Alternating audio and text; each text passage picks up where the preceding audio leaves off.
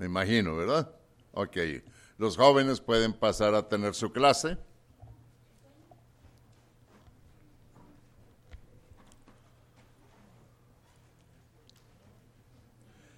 Lucas capítulo 23, para los que nos quedamos aquí.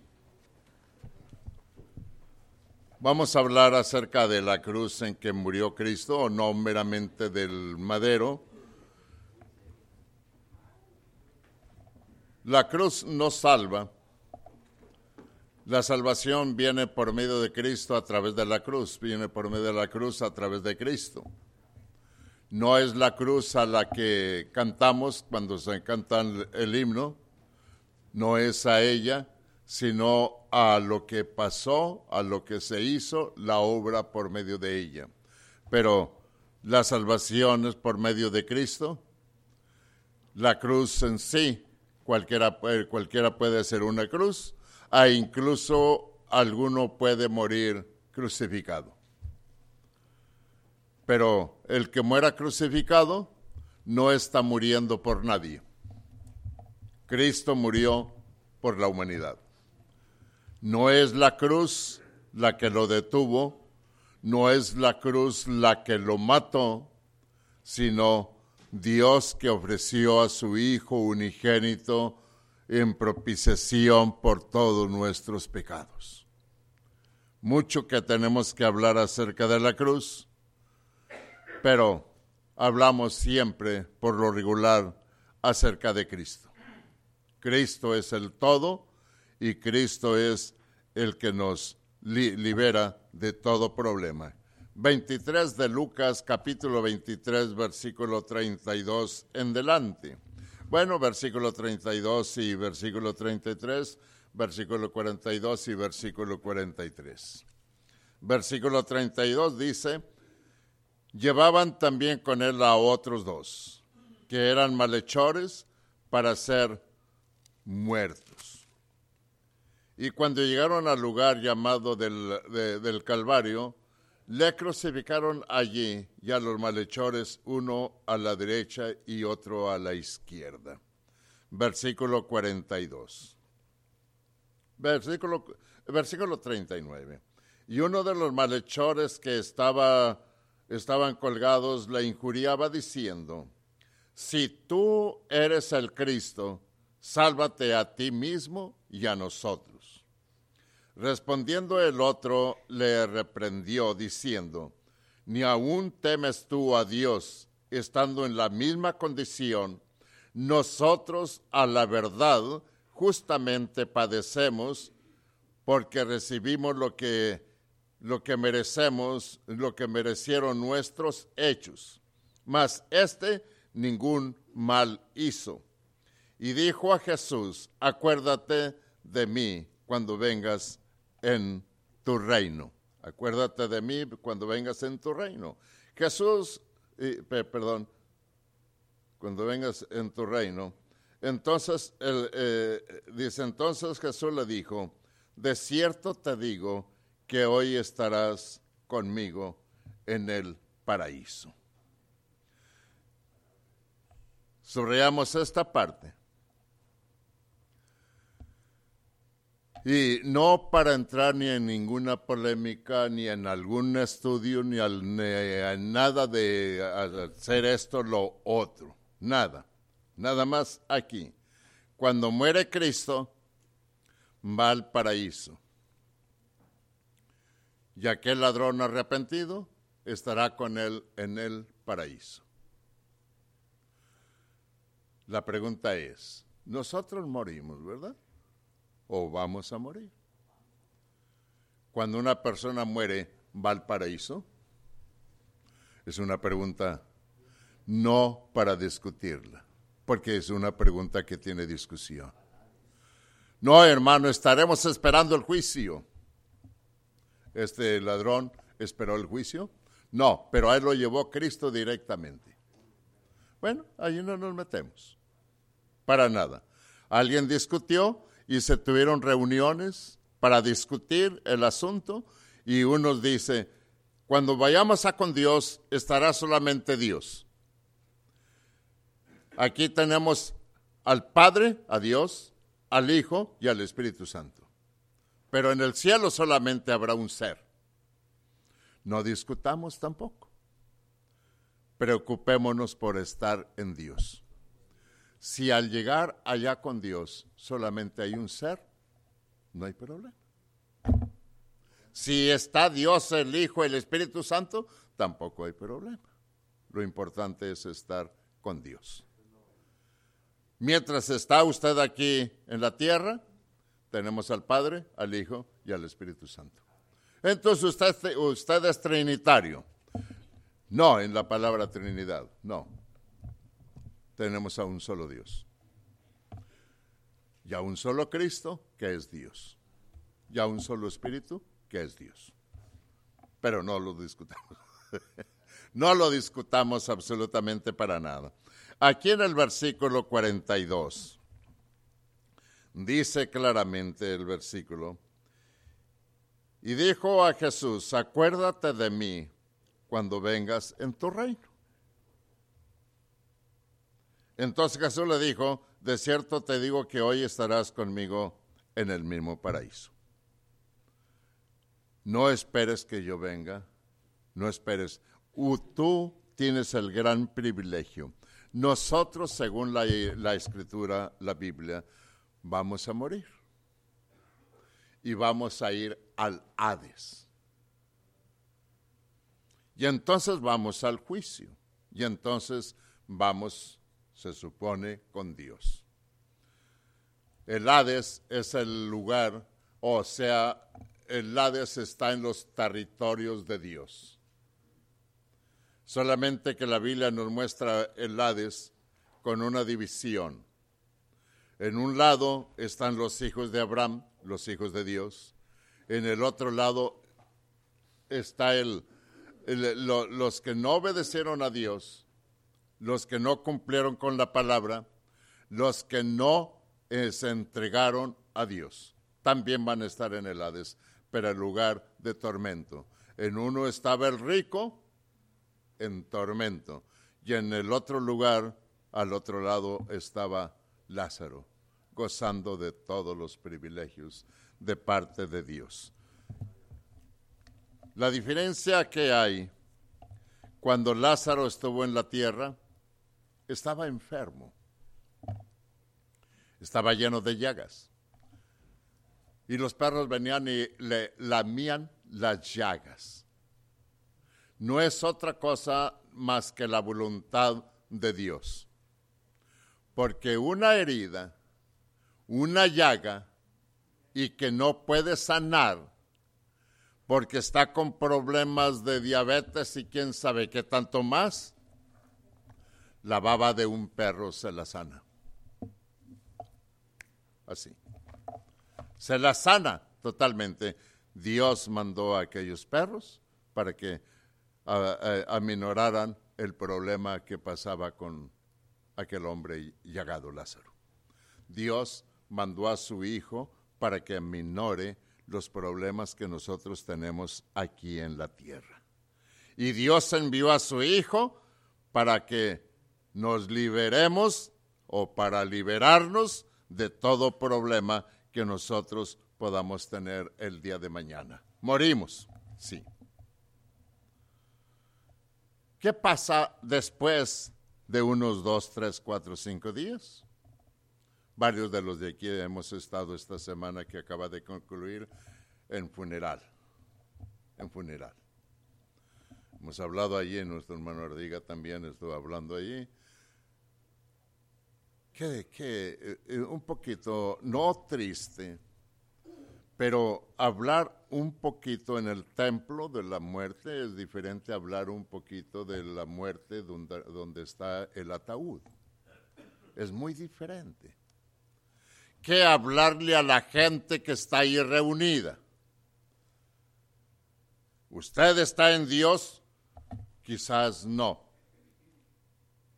Hablar que ya el que está en el ataúd, si no estaba en Dios antes de morir, continuará fuera de Dios.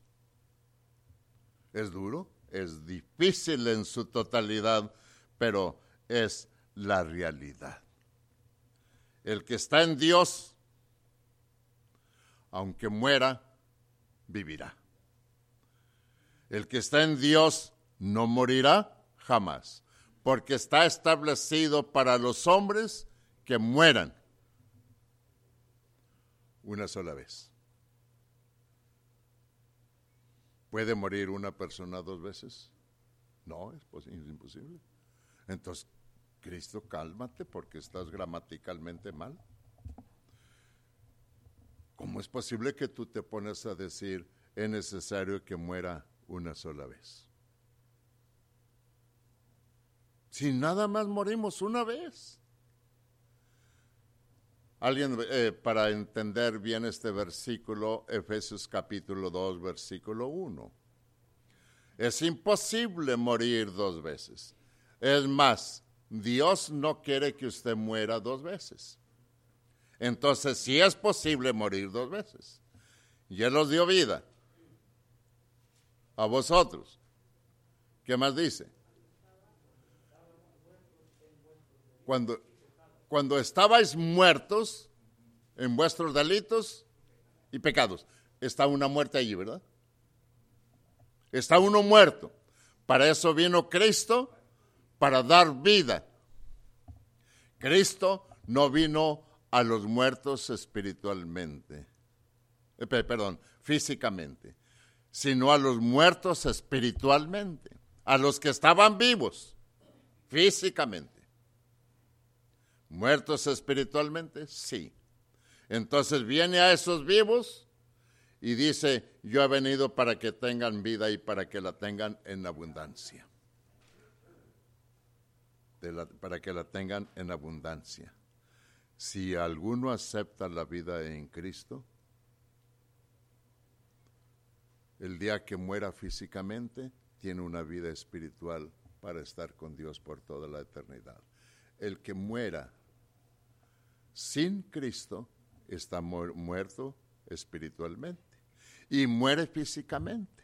Dos muertes. Y Cristo no quiere que participe nadie en esas dos muertes. Que muera una sola vez y luego el juicio, porque en Cristo está vivo. Está viva. En Cristo vivimos eternamente. Todo mundo es hijo de Dios, ¿o no? Y repetimos esto porque esto está plasmado en nuestra mente, que es un problema totalmente poder separarlo de nosotros. Cristo vino a dar vida. ¿A quién? Al que estaba muerto. Efesios 2:1. En vuestros delitos y pecados. Sigue muerto en sus delitos y pecados y llega un momento en que va a morir físicamente. Participa de dos muertes.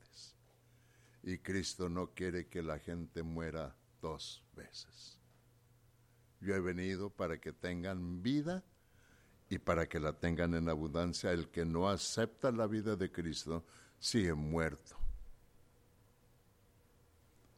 Y muere físicamente y todo está totalmente acabado.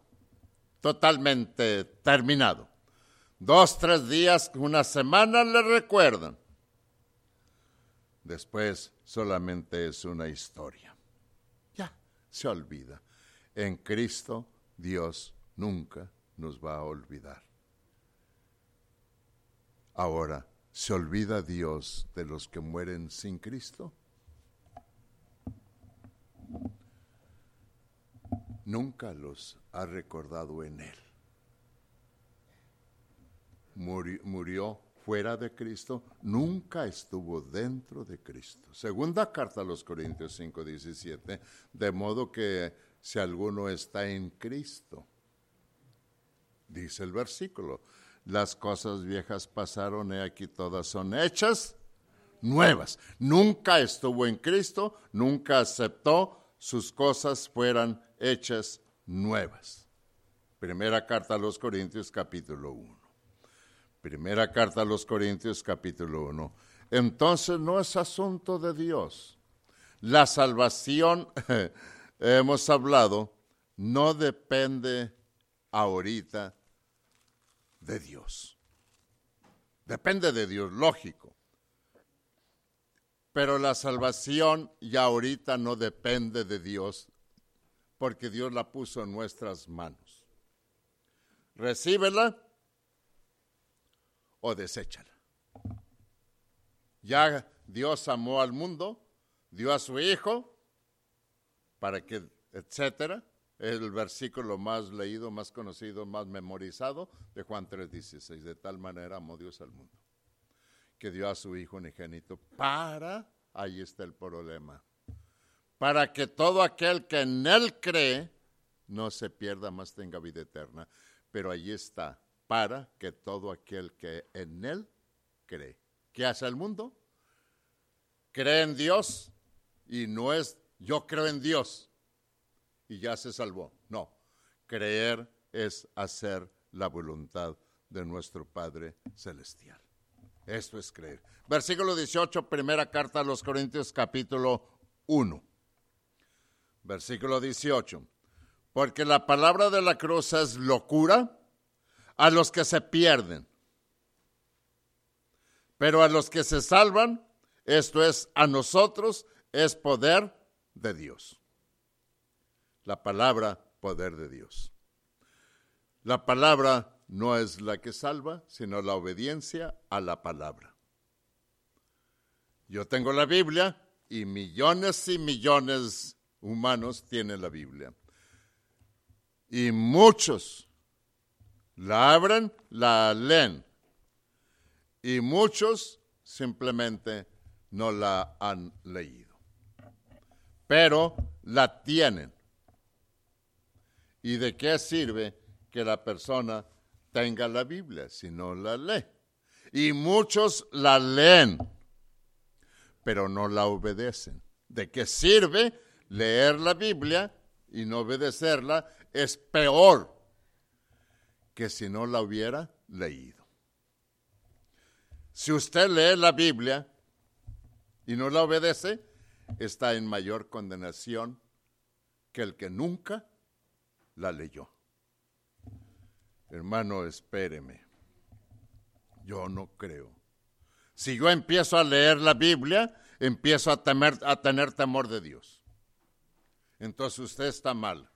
Le dije, mire, hermano, el pecado está en ¿quién? ¿El que no sabe nada o en el que sabe? En el que sabe y no lo hace. Entre más lea usted de la Biblia y no obedece el Evangelio, más pecado tiene.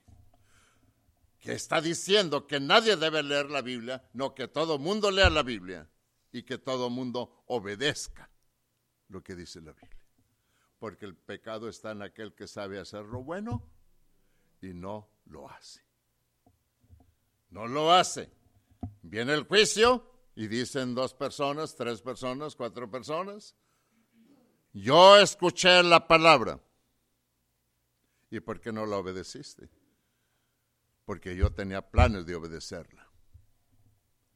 Está bien, pero ¿por qué no la obedeciste? El accidente me llevó antes de hacerlo. Tú me llamaste, porque a todos se los lleva Dios, nos lleva Dios, ¿verdad? Cuando Dios quiere nos lleva, ¿verdad? No, tampoco es cierto. Dios no quiere que la persona muera joven, sino que disfrute. Sé obediente a tus padres para que tus días se alarguen en la tierra. Entonces, ¿por qué muere la gente a veces joven? Por su descuido, por su arrogancia y por la forma en que está viviendo. Ejemplo, en el mes de diciembre, últimos de diciembre, aumentan las muertes. ¿Por qué? Porque se acabó el año. No, porque andan embrutecidos muchos. Chocan y el barbarie media se mueren. ¿Se los llevó Dios? No. El diablo los empujó a la muerte y otro más al redil. Al infierno directamente. ¿Por qué? Por no haber buscado a Dios antes de que fuera demasiado tarde. Cuando Cristo estuvo en la tierra, los gobernantes se burlaban de él. La gente importante se burlaba de él. No aceptaron el perdón de él y se seguían burlando cada día,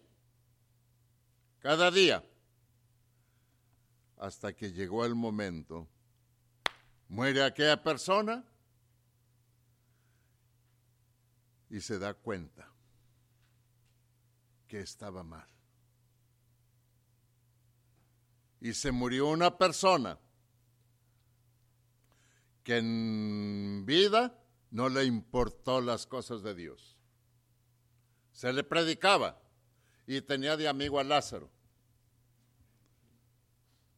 Y entonces se muere.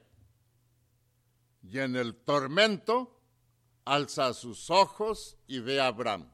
Y a Lázaro, aquel que tenía de amigo, según él, en el seno de Abraham. Y clama. Se arrepiente en su totalidad. Tarde, pero se arrepiente. Pero ya no hay oportunidad. Padre Abraham, ten piedad de mí. ¿La pediste en la tierra? No, pero ahora estoy atormentado en esta llama.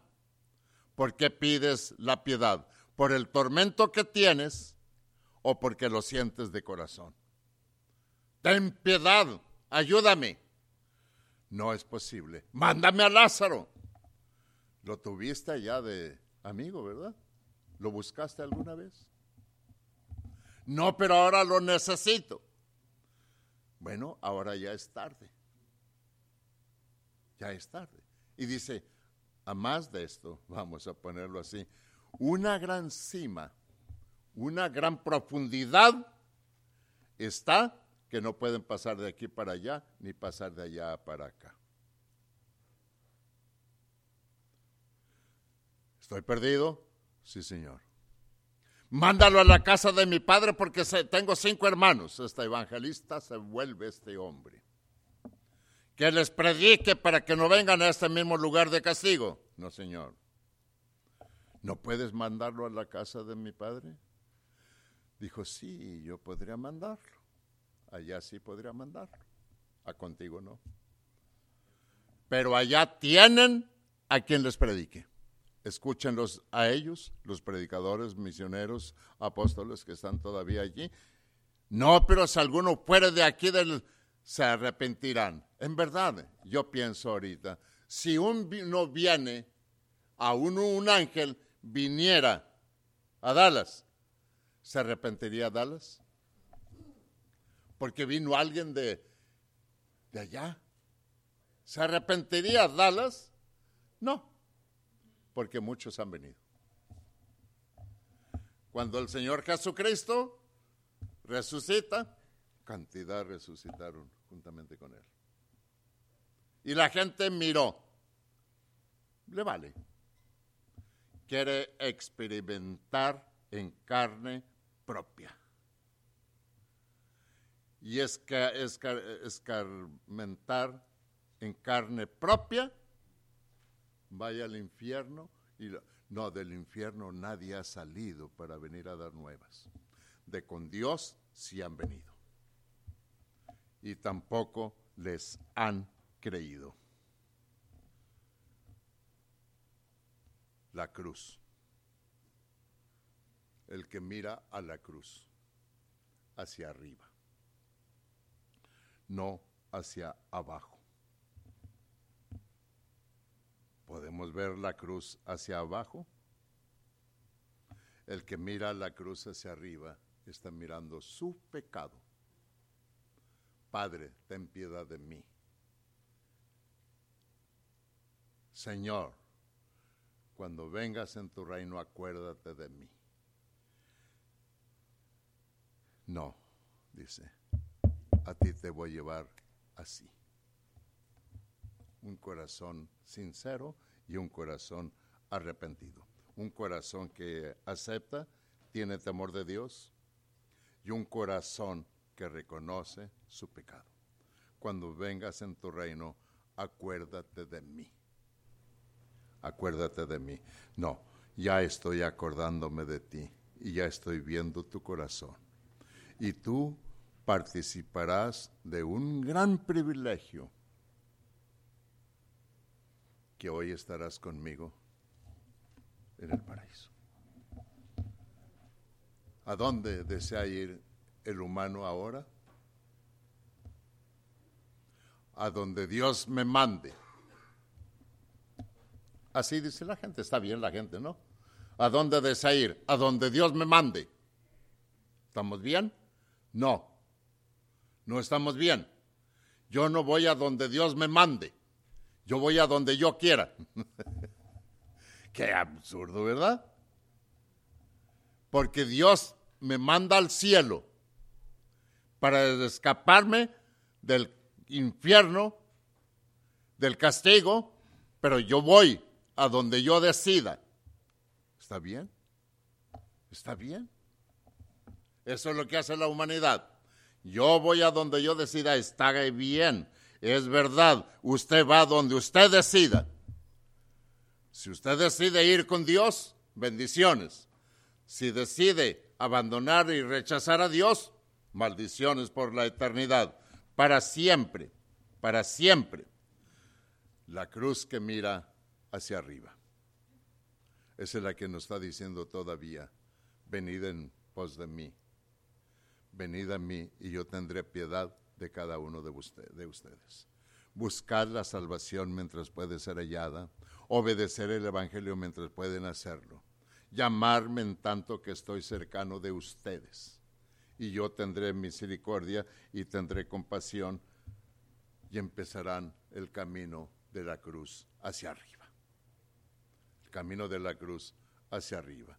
Mientras están solamente en lo terrenal. Y lo terrenal se va a acabar. Dijo aquel hombre, no pensaba en lo terrenal, no pensaba en Dios. Y si pensaba en a su manera. Trabajó y trabajó.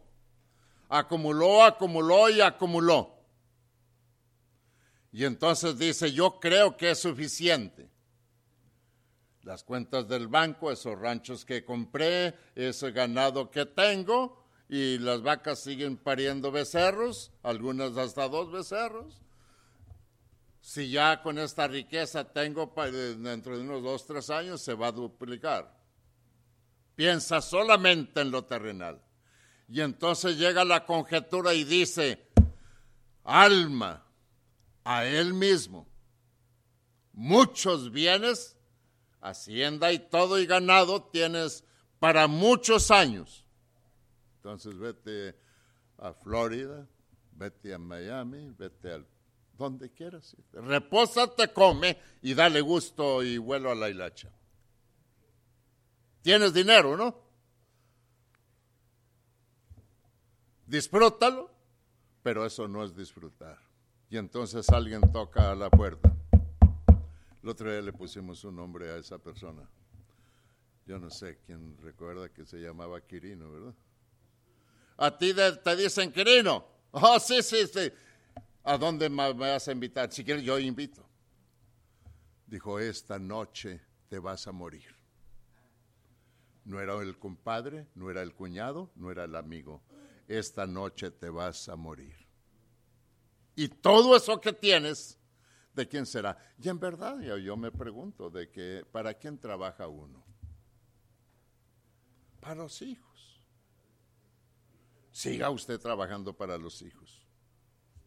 Siga trabajando para los hijos. No, la banana split está cara cada día. ¿Cuánto cuesta ya ahorita la banana split? $7. Ay, bendito sea mi Padre Dios. Aquella vez que la usamos costaba $3.50. ¿Cómo suben las cosas? Y había gente que dice, ay, es que la banana split está cara. Y tantas ganas que tengo de... Y se murió lambiéndose los labios. Ni una triste banana split pudo disfrutar. Disfrute usted lo que tiene. Cómase la banana split. Así es. Pero disfrútela. Porque si no la disfruta, échela. Dice este programa, escucho cuando voy a la radio, del inversionista. ¿Cuáles son las mejores? Bueno, para el cristiano hay una inversión en el cielo, lógico. Pero ¿cuáles son las buenas inversiones en la tierra? Tiene billete. Tiene billete. Sabemos que ya la inversión suya está en el cielo, pero tiene billete bastante. ¿Cuál es una buena inversión con el billete que usted tiene en la tierra? En la tierra yo no voy a decir nada de inversiones del dinero en la tierra. Solamente una cosa. Otra vez repetimos, disfrute lo que tiene y siga aumentando, disfrute de todos modos. No se lo va a acabar, disfrútelo mientras está vivo. Mientras está vivo. Ay, hermanito, quisiera una Coca-Cola. Tengo dinero allí, pero no puedo ir a comprar una Coca-Cola. ¡Caray! ¿Será posible que el humano viva semejantes situaciones? Cada día y cada día y cada día. Cada día. Es bueno ser ahorrativo, no tacaño. No, la tacañez no la acepta Dios. Eso codificado de Monterrey no es verdad. No es verdad, porque en Monterrey cantidad de gente hasta el Cerro de la Silla querían cambiar. No es eso. Dice, seamos agradecidos para con nuestro Padre Celestial. ¿Cuánto hemos recibido de Dios? ¿Cuánto ha hecho Dios por nosotros? Todo. Una cosa que decimos que Dios no nos ha cobrado todavía, que no nos la cobre. Y lo estuvimos checando hace años.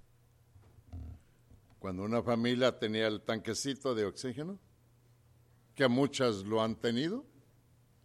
¿Cuánto cuesta un tanquecito de oxígeno? ¡Caray, bendito el cielo!